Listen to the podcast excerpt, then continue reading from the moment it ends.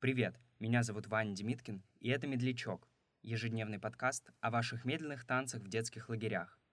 Один выпуск — это одна история, рассказанная нашими слушателями.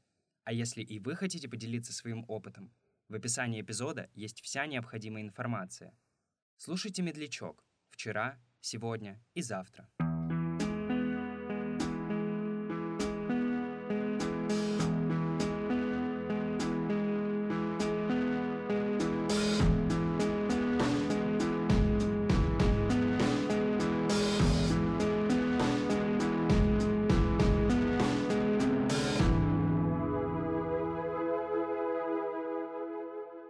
Я помню, что у меня было ощущение, для того, чтобы танцевать на дискотеках, нужно специальное умение, какой-то вот э, какой-то специальный секрет нужно выучить или как, какие-то специальные комбинации. Вот у меня было такое восприятие как бы телесности и движения, но поскольку я не знала этих секретиков и этих э, фантастических волшебных комбинаций, я была уверена, что я не умею. А зачем делать то, что ты не умеешь, если можно э, не делать этого? То есть я боялась выглядеть как-то глупо, я, я боялась, что все будут надо мной смеяться, потому что я не умею танцевать. Это вообще, конечно, какая-то очень странная вещь, потому что я все детство занималась художественной гимнастикой, и типа телом я владела. И вот эти вот все лагеря, это все спортивные лагеря. Ну, то есть я туда приезжала, чтобы, блин, тренироваться и заниматься ну, совершенствованием тела но при этом танец лежал вообще в какой-то другой плоскости, и я была уверена, что, ну, реально нужно учиться танцевать. Я не знаю, откуда у меня такая установка.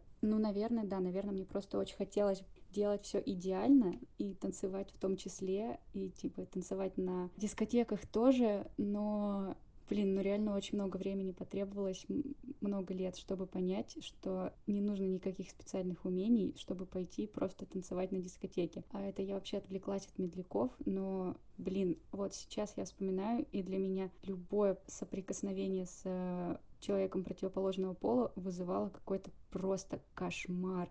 Как я могу еще и танцевать с ним? Ну, типа, не знаю. Это было супер страшно, прям, прям супер страшно.